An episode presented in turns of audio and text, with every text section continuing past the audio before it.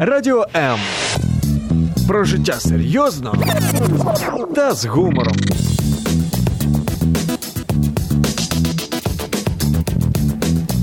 Радіо М.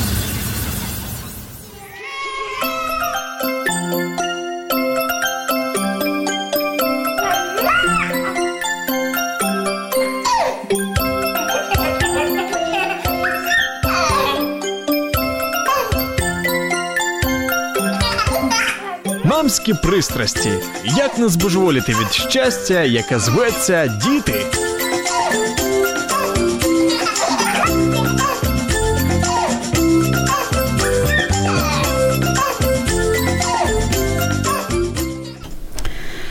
Когда-то моя тетя, когда была маленькая, настолько сильно любила уточек, что обнимала их так крепко, что уточки умирали. Я помню этот комментарий, который написала одна из наших радиослушателей в прошлой программе, когда мы говорили о гиперопеке.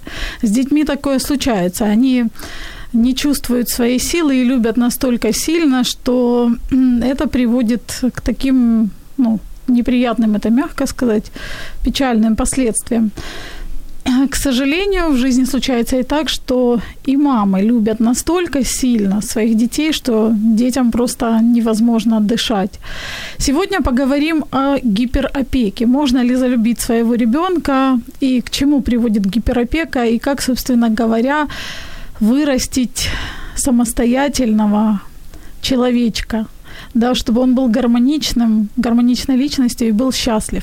С огромным удовольствием я представляю гостью Наталья Простон. Сегодня у нас детский семейный психолог, руководитель Института ментального здоровья и развития личности, руководитель в детском психологическом клубе «Ята Инши» и один из моих любимых гостей – Наташа, привет. Да, привет, Люб. Люблю к тебе приходить. Это очень Такие взаимно, темы я ты тебя важные, люблю приглашать. поднимаешь интересные темы. Э, Я напомню, что в прошлом э, эфире, когда ты приходила, да. напомню тем, кто нас э, не слышал, мы говорили уже о гиперопеке, и много было там определений, понятных и доступных. Если вы не слышали наш эфир, вы можете его услышать после эфира под стримом. Я напишу комментарии, в комментарии отправлю ссылочку, вы можете посмотреть и послушать. Сегодня я, конечно же, также приглашаю наших радиослушателей принять участие в нашем эфире. Дорогие друзья, вы можете звонить нам по номеру 0800 30 14 13. Вы можете писать комментарии под стримами на страницах, фейсбук-страницах Радио М и Любовь Гасанова. Я с удовольствием буду зачитывать ваш опыт, ваше мнение. И, конечно же, если у вас будут вопросы к Наталье, я их с огромнейшим удовольствием зачитаю. Наташа, думаю, с таким же удовольствием ответит. Да, так важно, наверное, вот такая взаимодействие со да. слушателями. И интересные вопросы были в прошлый раз. Да, очень хотела, очень интересно. У нас есть подарки, это традиция, добрая традиция, мы ее не нарушаем. И сегодня... Люба балует. Да. Благодаря нашим партнерам и друзьям, конечно же, от бренда натуральной косметики «Успех» у нас будет расслабляющий массаж для лица, либо же масочка для лица уже на выбор того, кто станет, так сказать, победителем, выиграет этот подарочек. И чудесная детская книга Екатерины Кулик «12 месяцев або все про дивовижі року». С авторской подписью, кстати, тоже книга. Вы можете позвонить, вот кто первый у нас позвонит и задаст вопрос, у того будет возможность выбрать подарок, который больше по душе, поэтому 0800 30 14 13 я напоминаю. Либо же пишите комментарии, после эфира мы разыграем подарок. Наташ, мы много говорили о гиперопекающих мамах. Мы говорили в прошлом эфире о том, какую компенсацию получают мамы от того, что так сильно любят своих детей. Сегодня мне больше хочется поговорить о детях, угу. о том, что они чувствуют и что происходит когда в мама, их жизни. Да, когда, когда мама, мама так такая, оберегает. Да, или... защищает и угу. заботится, так скажем. Угу.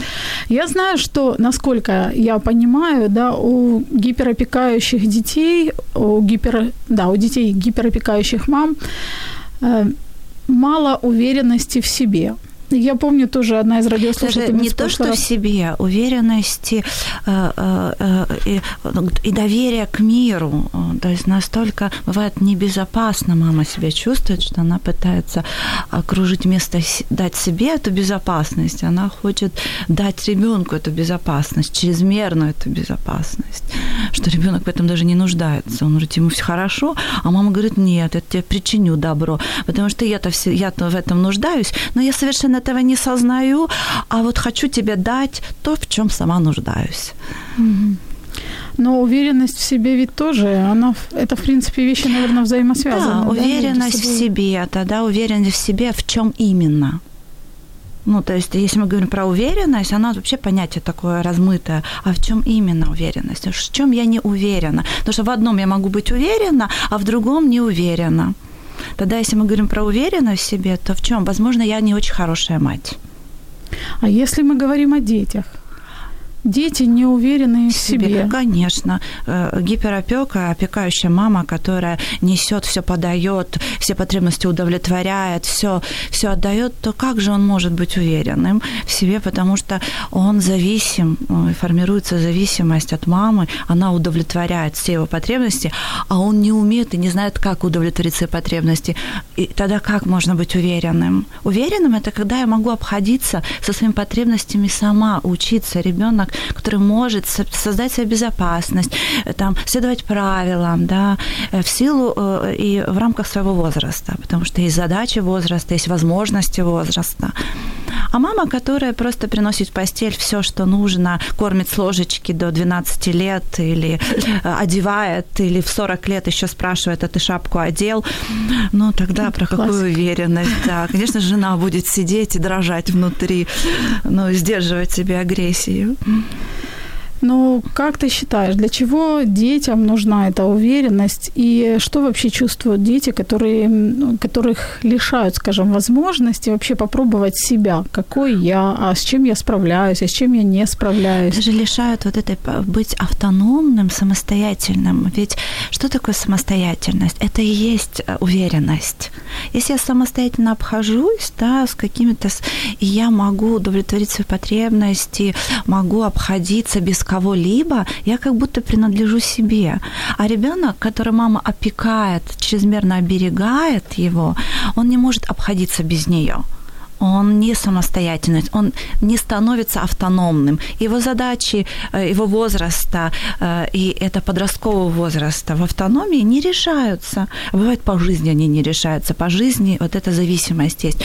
Но подросток, если еще такой характерный, внутренняя есть такая активность, которая передается э, генетически, ну вот такой, он потом будет в подростковом возрасте отвоевывать с такими страшными методами свою автономию свое право быть собой против против опекающей мамы. Это ужаснейшие отношения. Они очень натянутые, они очень конфликтные. Вплоть до того, но ну, если мама более авторитарна в своей гиперопеке, причинить добро, дать ребенку, не спросив у него, хочет он или нет, то, конечно, ребенок иногда из-за любви к маме может это принимать, а потом депрессировать или э, появляется э, саморазрушающее поведение. Потому что ну, он не принадлежит себе, а он хочет. Он наказывает не маму, а себя, потому что мама-то очень любит, не может ее там, сагрессировать, особенно когда в семье нельзя злиться на маму, и вообще как ты смеешь на меня, я же тебе столько делаю, как ты можешь? Нет, мамочка, я лучше себя буду резать, или я буду себя что-то делать с собой, наказывать себя я же виноват. Или вечное чувство вины, любость. Это когда э, ничего не сделал, а чувство виноватый. Виноват. А это вина еще такой интересный... Э, вот ребенок воспитан гиперопекающей мамой, которая и чувствует вину, и он не может а, сагрессировать, ну, поставить границы. Грани... Границы без агрессии невозможно выставить, да, сказать «стоп, мама», так, уже, так нельзя, но дети по-другому говорят «стоп». Когда mm-hmm. ребенок начинает чувствовать вину, а потом эту вину складывает свой внутренний такой кошелечек, свою шкатулочку, и по жизни эта вина, хорошо, если он идентифицирует в процессе там, психотерапии, работы или осознания, инсайта, а так он может просто своим же детям вот эту вину я должен, не должен не маме, а ребенку своему, да, и я буду давать то, в чем ребенок опять не нужд... ну, в, ну, в этом он не нуждается, нет у него этой потребности. Наташа, ну смотри, э, там, когда мама все делает за ребенка, и у него отсутствует э, уверенность в себе, тут вроде как все понятно. Но я помню в прошлом эфире ты вскользь говорила о том, что у мам, которые там бесконечно водят детей на разные да. там кружки, все стремятся вот к совершенству, вот этот перфекционизм, mm-hmm. и чтобы было идеально, дети тоже не уверены в себе. Да.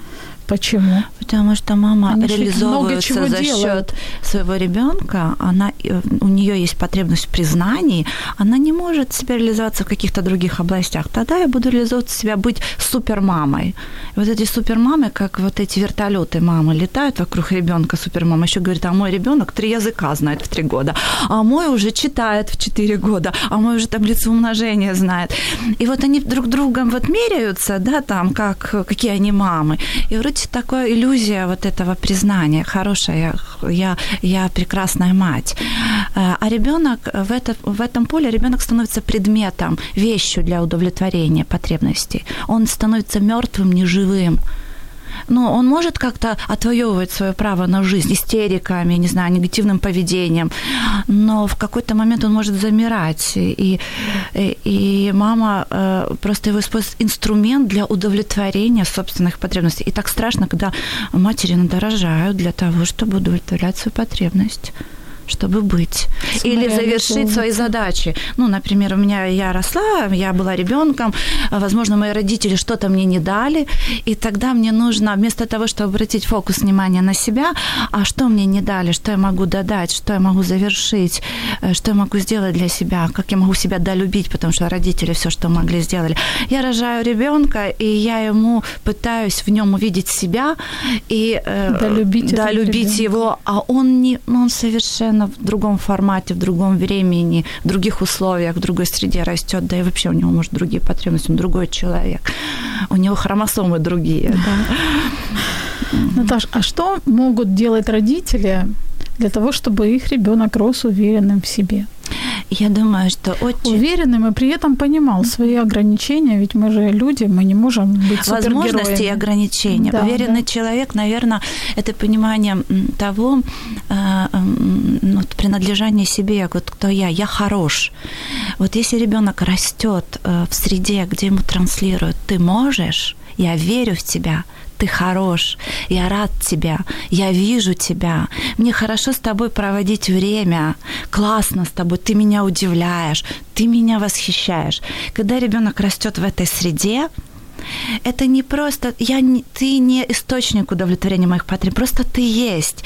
Я рада, что ты у меня появился. У нас были сложности, мы справились, но ты есть у меня. И ребенок растет в такой среде принятия, принятия его реальности. Я знаю, что ты это не можешь ты не справляешься с математикой, у тебя классно с музыкой. Ну, это как раз про то, что я вижу твою реальность, я отзеркаливаю ее, и ребенок видит эту реальность, потому что родитель становится зеркалом, и ребенок впитывает это все. Он говорит, вот какой я есть. Так формируется уверенность. Если мы говорим о любви, то в гиперопеке нет любви. Она искаженная. Хотя очень кажется, что Хотя есть. кажется, да. Там много страха, тревоги, много других эмоций. Любовь – это комплекс, это некое состояние, это чувство, это состояние связано с эмоциями, с чувствами, это переживание вообще контакта с ребенком, его реальности, это про некой жизни с ним, это открывание, это что-то ценное, это разное. Любовь – это равно и дисциплина, да.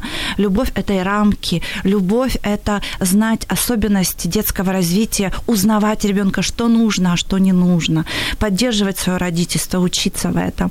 И, конечно же, когда родитель работает в контакте с ребенком, в контакте да, над своим родительством и создает пространство, где ребенок чувствует, что он хорош, он прекрасен, но это не значит, что ты лучше всех – вот знаете послание. Угу. Ты, ты лучше, ты красивее всех, ты умнее всех. И вот это сравнительная вот эта шкала, и приходит дитё в школу, видит, что оказывается еще 40 человек таких в нашей школе.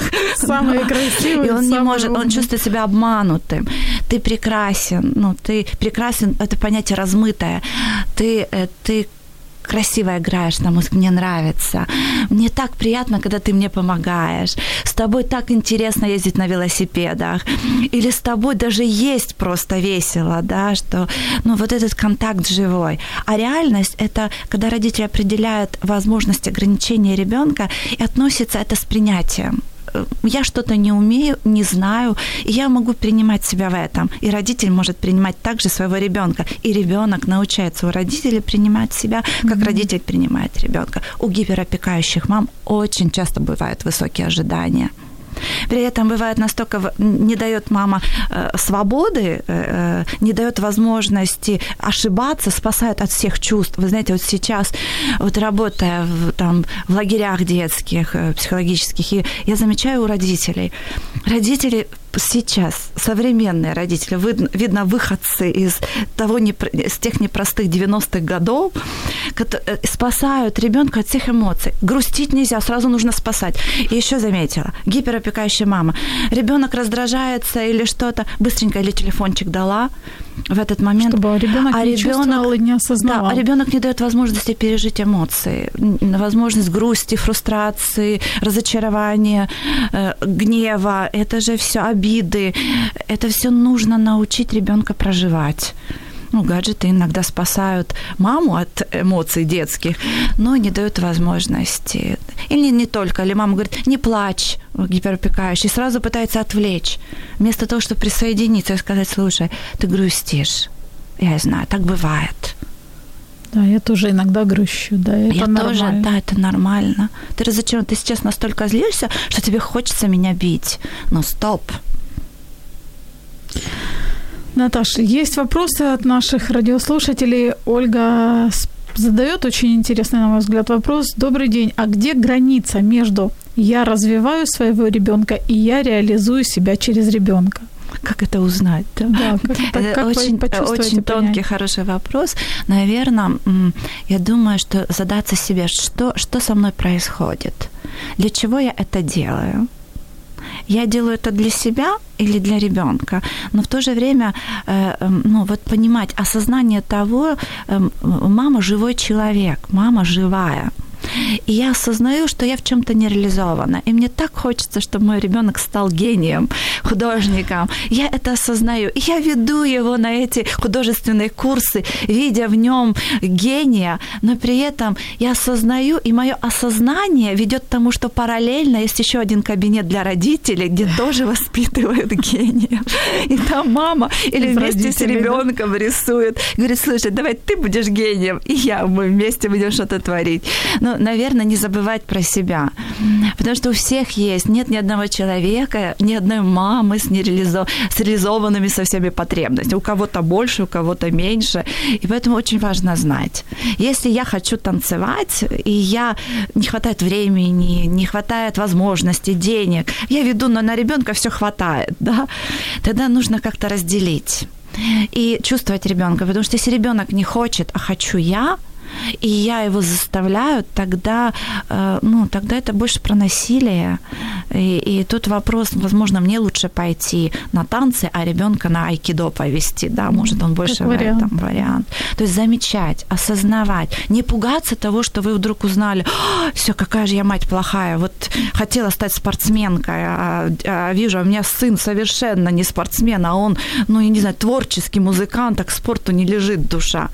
Тогда просто осознание дает возможность раскрывать двери возможностей своих собственных. Я замечаю, когда мамин фокус повернут на себя, и она что-то себе разрешает, или себя прощает, или делает слабинку себе, она больше дает возможность этому делать ребенку признавать, общем, нужно разграничить, э, где твои потребности, а где да. потребности ребенка. Маме покупает, мама себе покупает боксерские перчатки, а ребенку гитару. Да, да. да. Вот согласовывать, а что тебе нравится. Но еще есть такой момент, что иногда дети есть дети, которые нужно попробовать. Возможно, мама хотела танцы, а ребенок тоже не против. Она как-то mm-hmm. попадает в подряд. Есть мамы, которые делятся, что вот, я хотела стать э, пианисткой, э, дочь отдала, и она реализовалась. Ну, какие-то таланты, желания передались. Но это не значит, что нужно на себе ставить крест. Нужно Конечно. идти развивать себя, научиться, ну, ну вот научиться, наверное, тому хоть немножечко, да, чтобы сказать, ну я молодец, я старалась. От Татьяны тоже очень хороший вопрос, э, и мне кажется, он очень актуальным, потому что, ну, э, мы взрослые, нас опекали, нас контролировали, ну, большинство, наверное, мам вот такие мамы из Советского Союза, контролирующие, заботящиеся именно таким э, способом. И вот Татьяна спрашивает, подскажите, пожалуйста, обязательно обращаться к специалисту такому выросшему ребенку? Или можно самостоятельно, может есть тест э, самостоятельно, что нужно я так понимаю, что может есть тест, что нужно 100% обратиться к специалисту. Тест, помогающий или вообще как определить, что э, Мне взрослому нужен да, нужен обязательно специалист, что без специалиста он не справится. Я думаю, что мне э, сложно ответить на этот вопрос, нужно ли специалист человеку. Мне кажется, это готовность пойти к специалисту. Если я внутри чувствую, что у меня есть готовность, потому что я не знаю, какой дорогой идти, с чего начать. Не, не побояться поискать поискать специалиста и обратиться, попробовать этот опыт, как это со специалистом. Но иммунная система психики, она такая мудрая. Вы находите книжку, нашли, фильм посмотрели, инсайт произошел, поговорили с подругой, опять что-то если вы внутри ищете... Тут программа «Мамские страсти». На «Мамские да? страсти». Если вы внутри ищете ответы на свои вопросы, как будто бы и люди притягиваются, и программы, и книги, и кто-то сказал, и специалист прям нашелся, да, там где-то. И я думаю, что главное пробовать, искать и задаваться вопрос себе, нужно ли, а как? Потому что можно заниматься самотерапией или, но можно, можно не пойти той дорогой. А бывает так, что иногда просто с интересом и любопытством к себе, и происходит очень ценная вещь вот, роста, развития себя. С чем еще приходится сталкиваться детям, чьи мамы очень сильно их любят, мы поговорим буквально через несколько секунд. Оставайтесь с нами. Радіо М. Почуй можливість.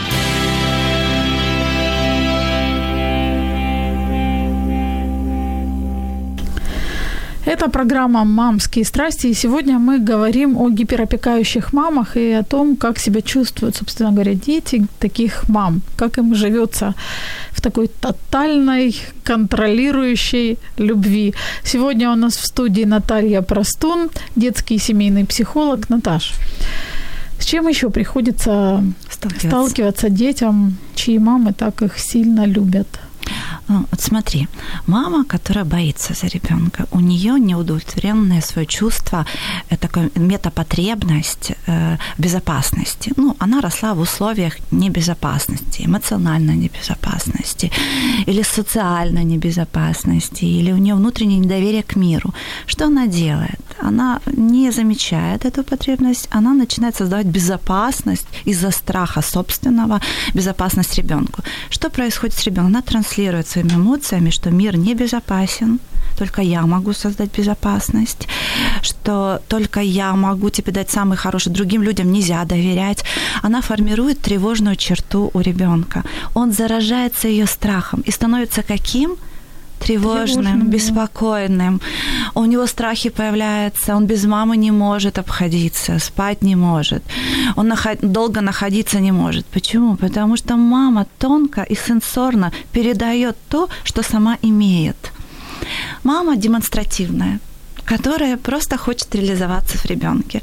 Она ребенка водит на все развивающие фотосессии, она видит в ребенке модель, она видит гениальность ребенка, и ребенок привыкает, и он становится звездой, звездой там, где и фактически он живет некой иллюзией звездности и становится демонстративным демонстративная мама формирует вот эту демонстративность. И он будет постоянно искать этого внимания. Обратите на меня внимание. Если нет внимания, я не живой, я мертвый. И тогда мне нужно разные способы. А есть и позитивные способы, хорошо, что пойдет и станет актером, а есть и негативные способы удовлетворения внимания, да, где постоянно в фокусе, ну, хулиганство или что-то еще.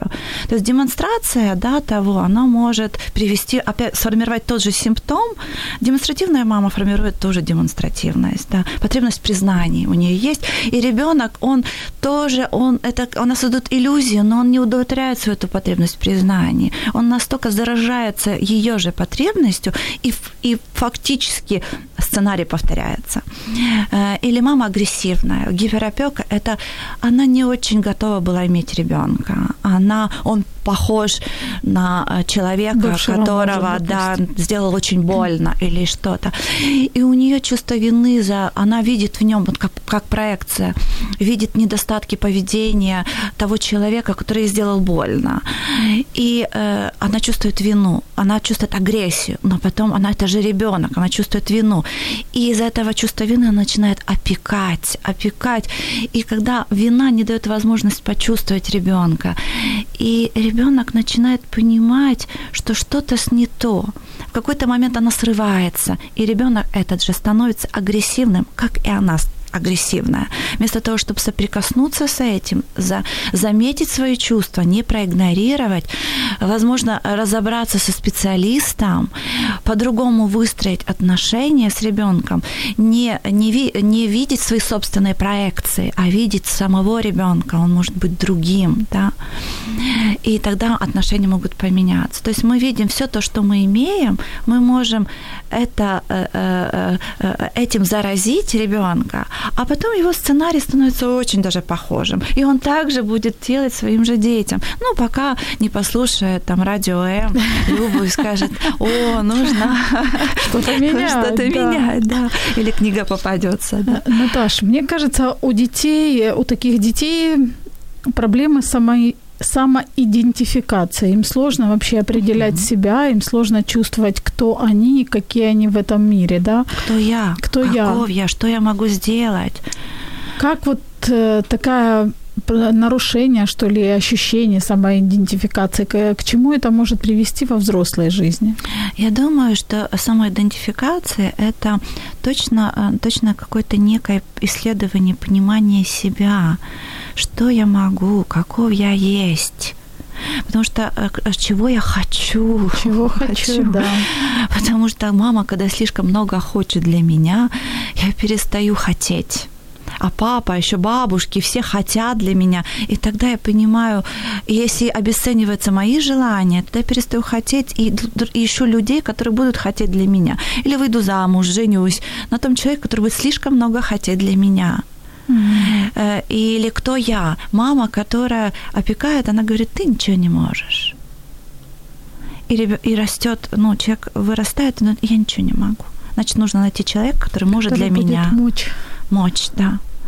Или и также самооценочка. Я не могу. Я, а самооценка складывается от осознания того вообще, кто я, каков я и что я могу делать, что я умею. Или, э, например, э, э, ну, возьмем даже историю Зигмунда Фрейда.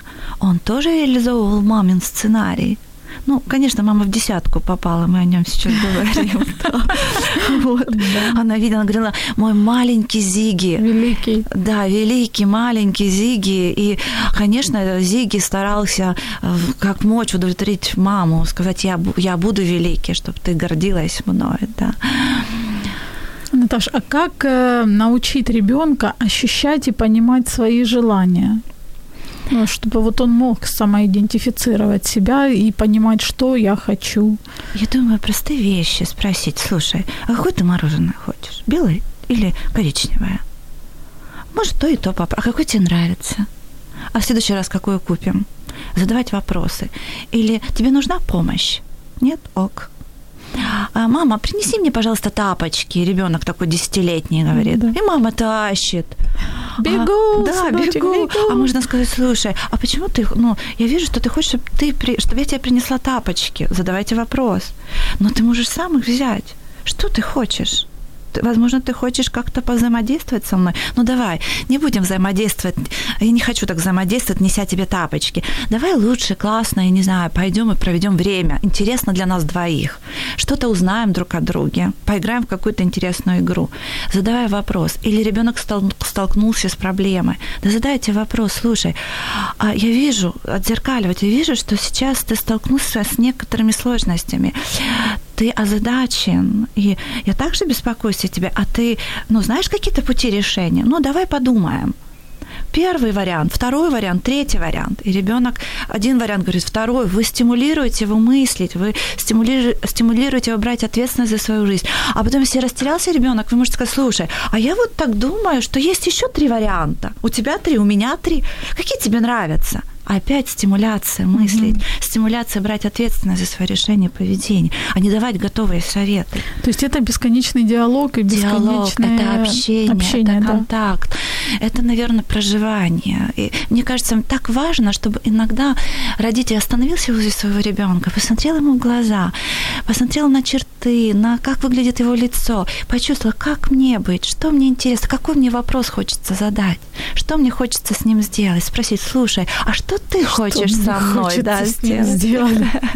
Ну вот, что-то, я в хорошем смысле этого слова.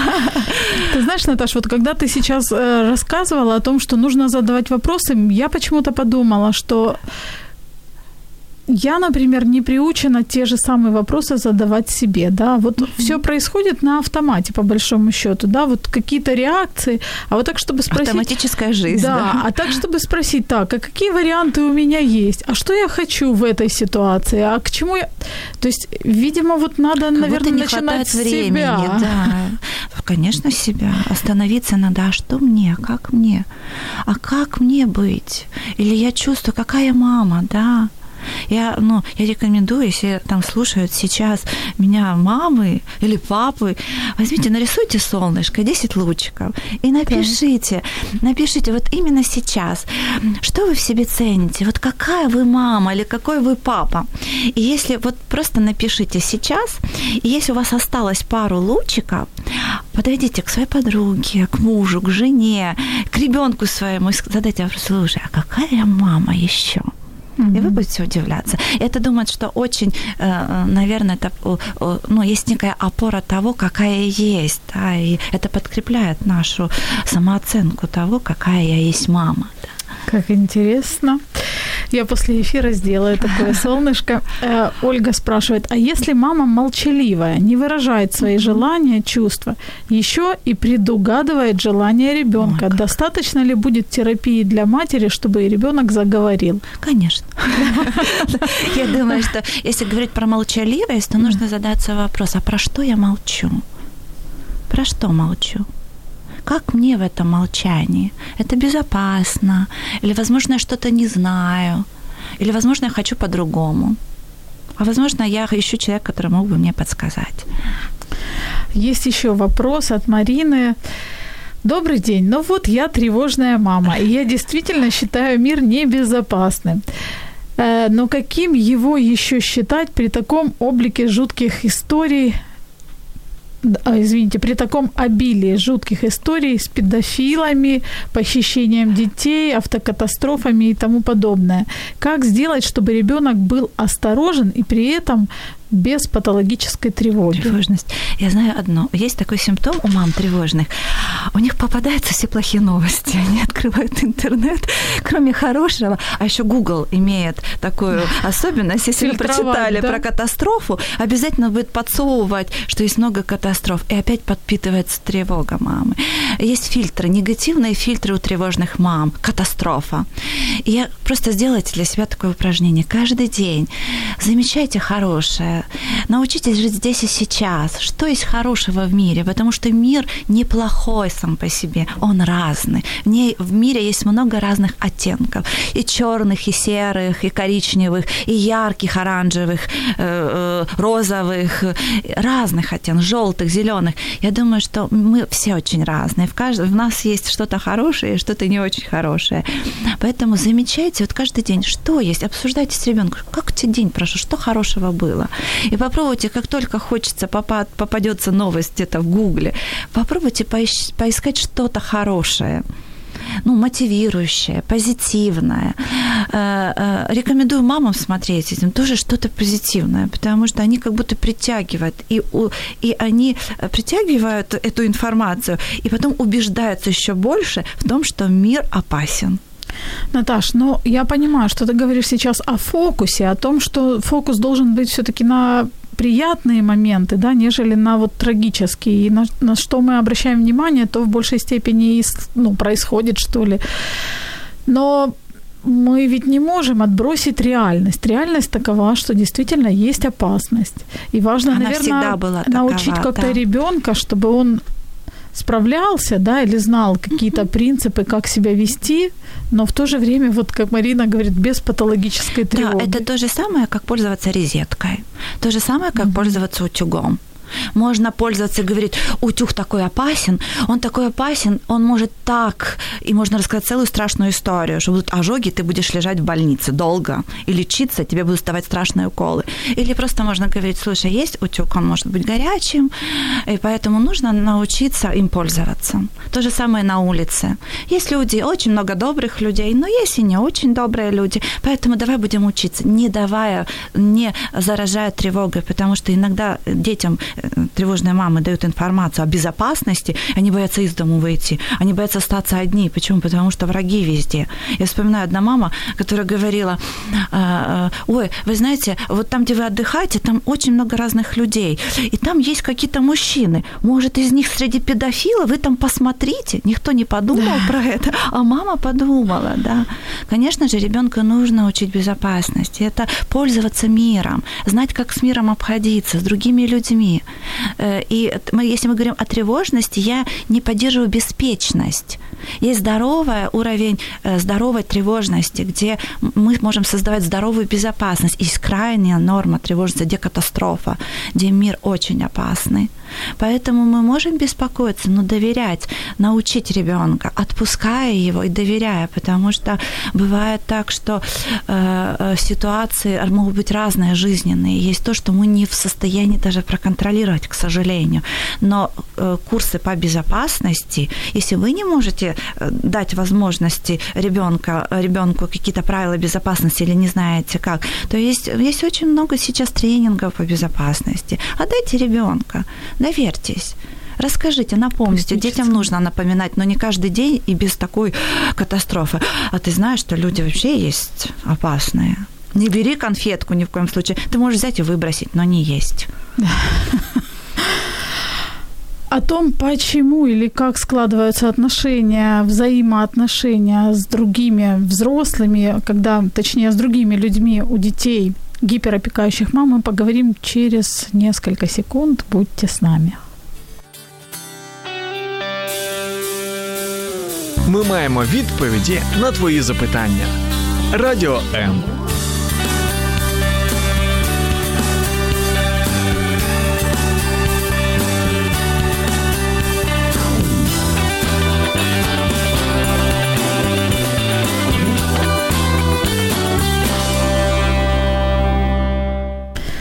Это программа «Мамские страсти», и сегодня мы говорим о гиперопеке, о том, как живется детям таких мам, которые любят их очень сильно. Говорим мы с Натальей Простун, э, детским и семейным психологом. Напомню, дорогие друзья, что вы можете звонить по номеру 0800 30 14 13, задавать вопросы Наталье, либо же писать комментарии на Facebook-страницах под стримом на странице Радио М и на странице Любовь Гасанова. Я с огромным удовольствием их зачитаю. Собственно, то, что я и делаю в процессе эфира. Э, напомню, что мы будем после эфира разыгрывать подарочки от наших партнеров от бренда натуральной косметики «Успех». Это будет расслабляющий массаж для лица, либо маска для лица. А от нашей хорошей знакомой Екатерины Кулик будет замечательная детская книга, называется «12 месяцев» або «Все про дивовижі року». Звоните, пишите. У нас еще есть совсем немного времени. Наташ, вопрос. Мне кажется, что у детей, чьи мамы так их сильно любят, формируются именно созависимые отношения. Mm-hmm. К чему это может привести в будущем? Ну, созависимые отношения формируются тогда, когда э, я не беру ответственность за удовлетворение своих потребностей, а возлагаю на кого-то я зависима от этого человека. Или, например, на, наоборот, ребенок научается у мамы брать ответственность за потребности других. Из-за потребности да, мамы. Из-за потребности мамы. И он просто вот формируется такой созависимый сценарий, где он ищет тех людей, за, за которых взять нужно потребность, э, удовлетворяя их, чтобы удовлетворить свою потребность, быть нужным, важным, ценным.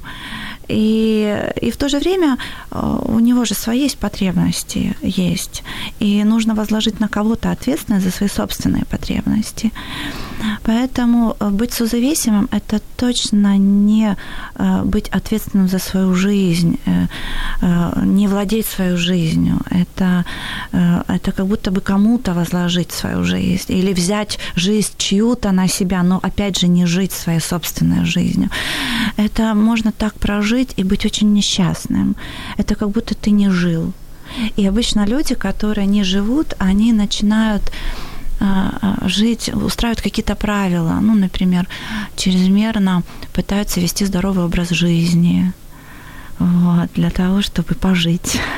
Или еще какие-то моменты э, могут быть именно поведенческие, которые э, или, ну, наверное, заявлять о себе какими-то способами для того, чтобы ну, быть живым, и при этом не осознавая, не понимая.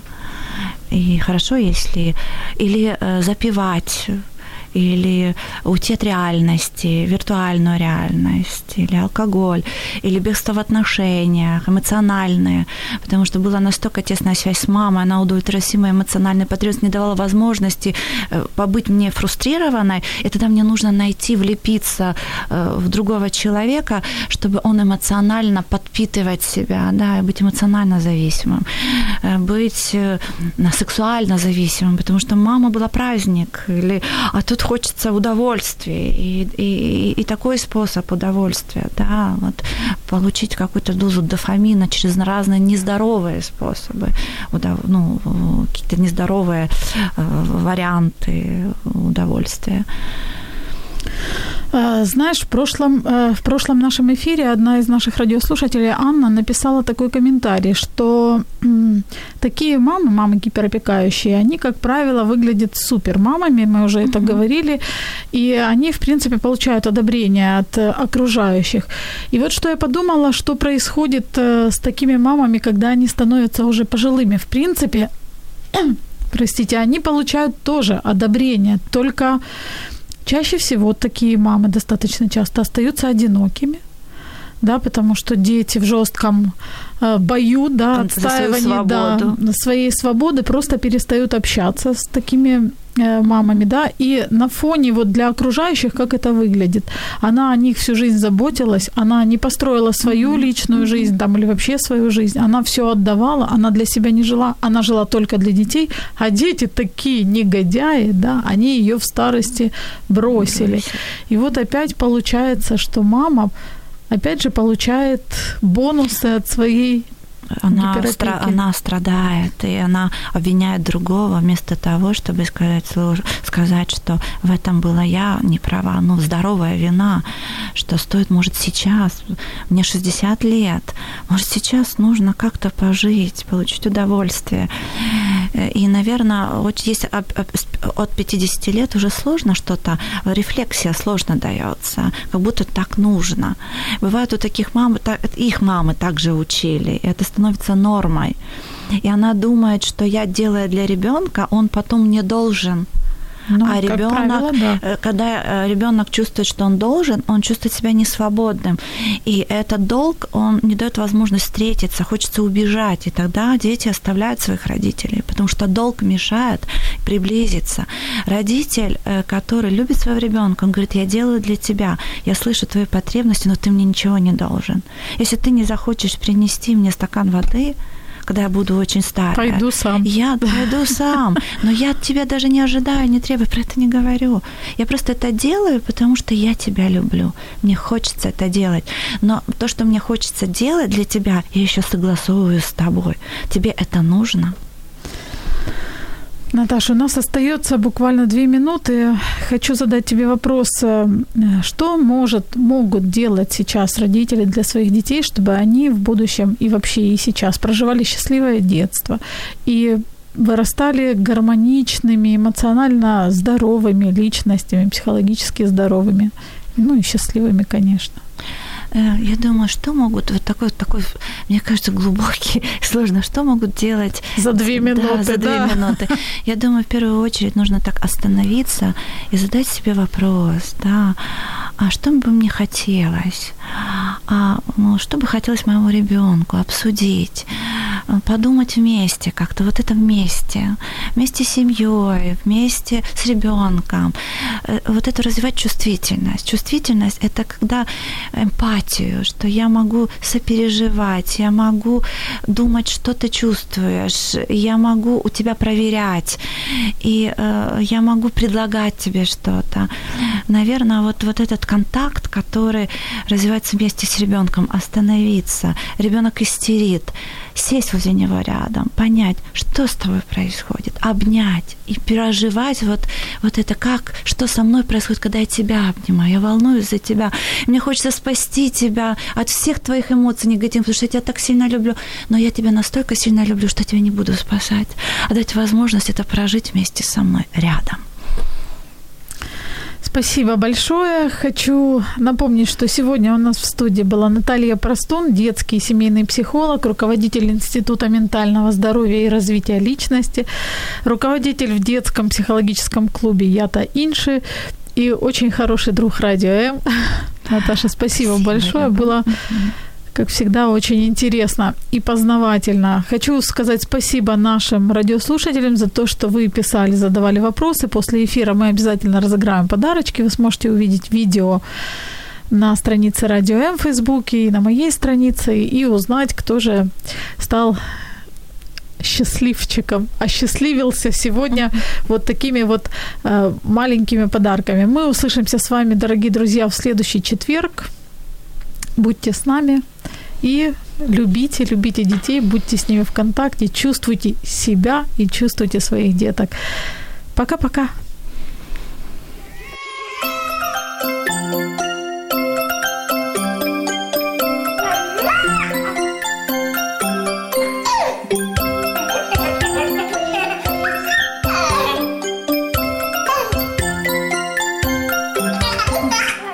Мамські пристрасті. Як не збожеволіти від щастя, яке зветься діти.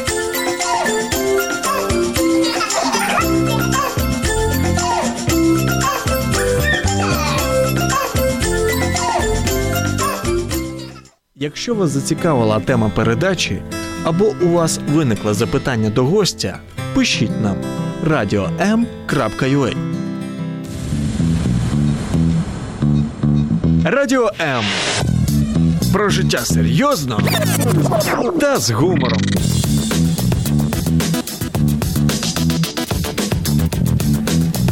Радіо М.